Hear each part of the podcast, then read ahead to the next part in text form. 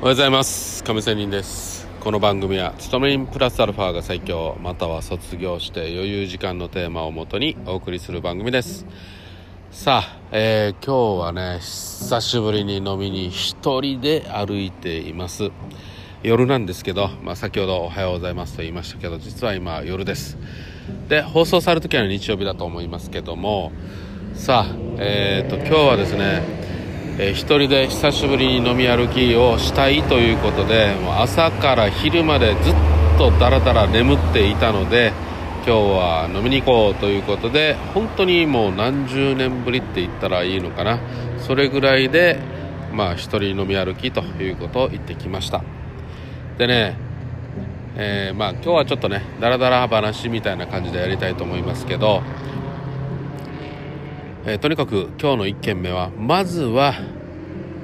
まあこのセンベロを行きたいと思いましてセンベロに行きました。まあ繁華街に行ってね。すいませんね。ちょっと車の音がうるさいと思いますけどまあそんな感じでセンベロに行きましてまずはあの大阪のねあの揚げ物屋串焼きみたいのがあるじゃないですか。そういうところに行きました。駒根地ですね。駒根地に行ってせんべろで2杯そして1品料理1000円のところに行ってきました。でまあ1杯目は生ビールと2杯目はハイボール。そして1品の料理はというと、えー、唐揚げ大きな唐揚げね。2個という個で食べてね。その時にまあその店長という方と少しね誰も私一人しかいなかったんですよ。なのでその店長がもう話しかけてきてね。私実はねあの音声コンテンツをねあのイヤホンでね聞いていたんですけど店長が喋ってきたのでじゃあ喋ろうかということで外してイヤホンを外して喋り始めました。でその中でなんとネパール人がねあのバイト生で働いていたんですね。でそこでうんやっぱり日本人はいないんですかって言ったら、まあ、日本人を雇うよりやっぱりネパール人外国の方がいいというような話なんですよ。日本人のね、まあ、例えば高校生とか要は甘ったれてるということなんですね。夜の10時ぐらいにバイト終わって親を呼ぶという感じでね。うん親もねアホだなとかねいう話なんですよね結局はね。うん。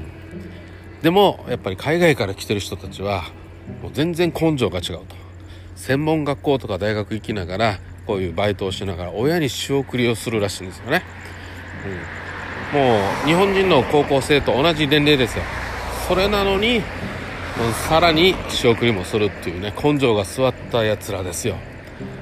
なので全然やっぱり雇う側としてもそういう人を雇った方がいいわけですよ。まあ、その辺でもある意味もう海外の人に負けてるなというふうに思いました、うん、私がやっぱりねあの経営者だったとしてもやっぱそういう人を雇いますね、うん、はい。まあその辺でやっぱり日本人が海外に負けてるというのは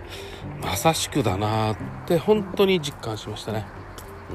うん。まあ、そんな感じのちょっとしたせんべろだけど学びがあったという今日でしたね。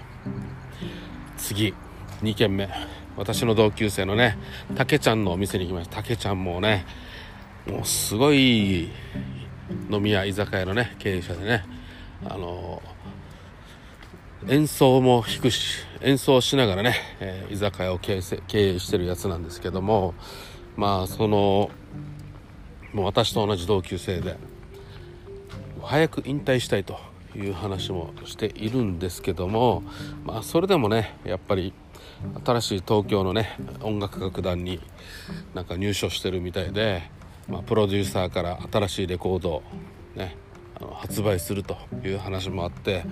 おおすげえなとこの年代になってもさらに進化する人はやっぱりいるんだなという感じでねとても感心しました。まあ、そんな感じでね、えー、出費はたけちゃんのとこでは、2300円ぐらいかでセンベロでは1000円ということでね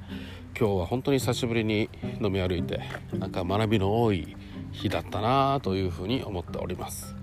でね今日の結論的に話をねまあ今話をするんですけどやっぱりこの50代年代になってもね、うん、進化する人はさらに進化する。でねまあもうただの引退って思ってる人はもう引退は引退でもさらにもう隠居する引退とささらに違うことをやろうとしてる引退っていうのがあるんだなって本当に実感しました。でまあ私もね、えー、勤め人アルファとかね行っているわけです。そして卒業して自由時間とか言ってるけどまあ私の根本でもねやっぱりダラダラしてる自分もね嫌だなと思ってるとこがあるのでそこでさらにね何か今の勤め人生活以外のね全く全然違う職業について何、えー、かやってみたいというようなことを改めて感じたということです。まあ、そんな感じで今日はちょっと飲み会のねただのついでという話で今、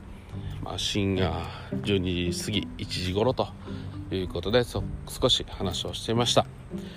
まあそんな感じで